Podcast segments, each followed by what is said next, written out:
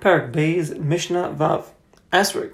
The esrig tree, Shevel Ilan, is compared to a regular fruit tree, B'shloshet Rachim, in three ways.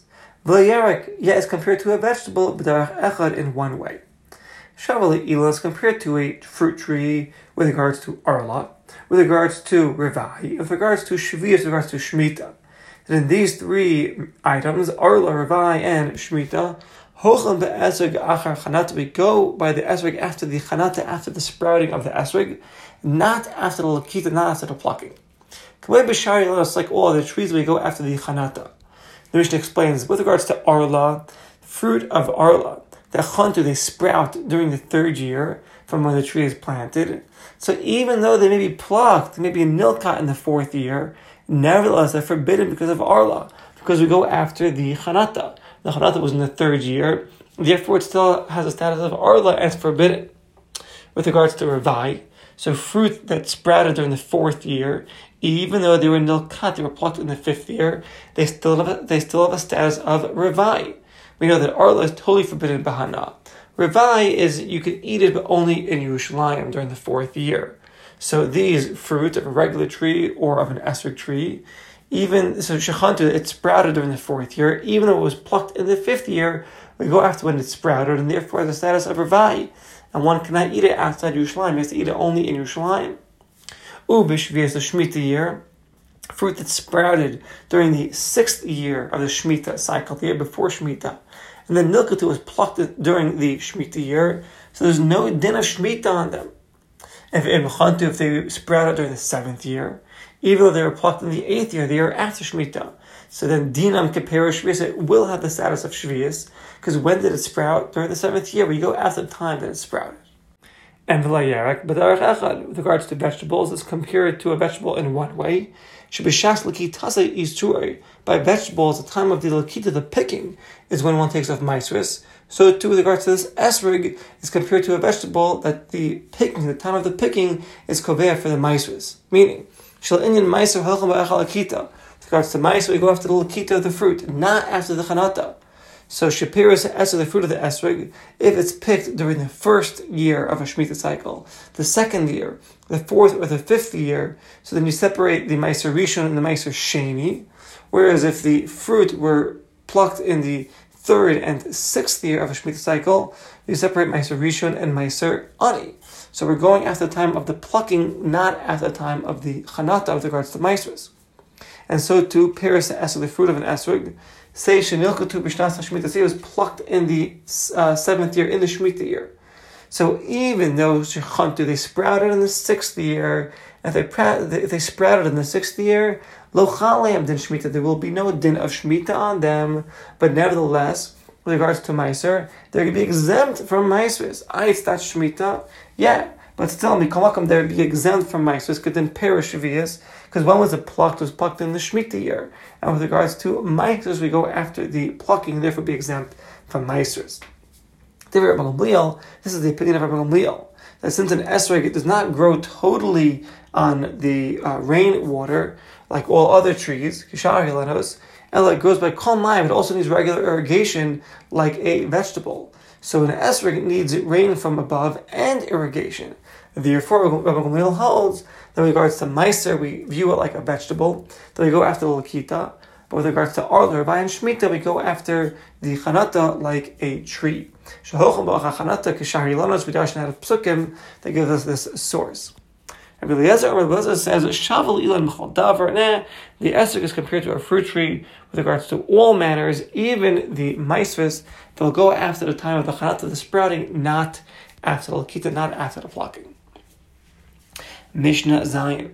Dam mahalche shtayim. Blood from those that walk on two, meaning a human being. They walk on two feet. So blood of a person. Shava ladam behema is compared to the blood of a animal with regards to the din of liquids, lahachsher es hazram, to make food or seeds susceptible to tumah, the kabel tumah. Meaning there are seven liquids. Shemachshirim, they make food, they put food into a stage to be susceptible to tumah.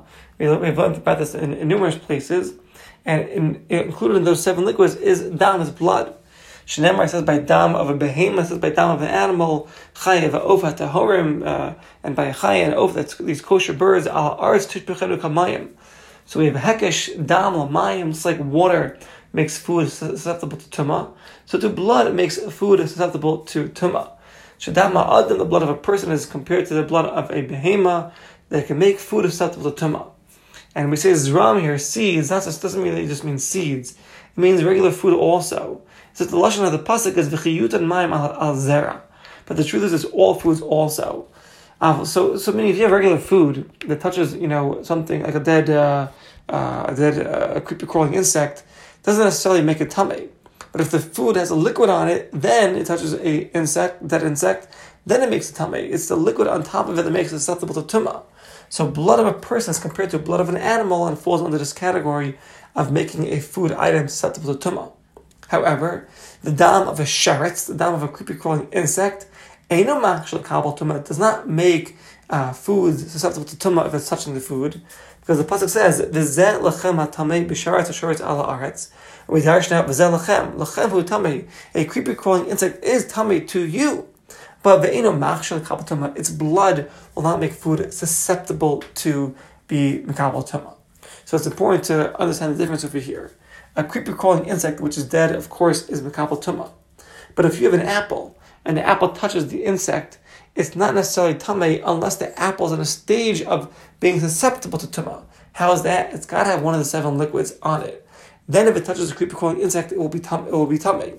What are the seven liquids? So the blood of a animal, and the blood of a person, are in that category. That if those uh, bloods are on this apple, and the apple touches a dead insect, then the apple will become tummy.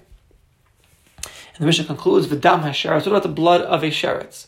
So the blood of a sheretz ain't chayav alav, meaning the shavadam halchi shtayim ladam hasheretz, the blood of a person is compared to the blood of a sheretz of a creepy crawling insect. She'ein chayav malav mishum dam, that if you eat it, you're not chayav the lav of dam. Because one who eats a kazayas of blood from a uh, behema, an animal, or a chay, or a oaf on purpose, he's chayav karis.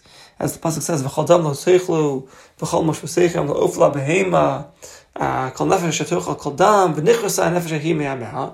So one who eats blood from an animal is chayav karis. Aval, but ha'ochel dam, one who eats blood from a from a sharet, a creeper crawling insect, he's not chayav because of the lav of dam and so too the blood of a person is the same status of the blood of a sheretz. The one who eats blood of a person is not chayiv mishum dam. Uh, however, dam of a person is forbidden on a rabbinic level if the blood leaves the person.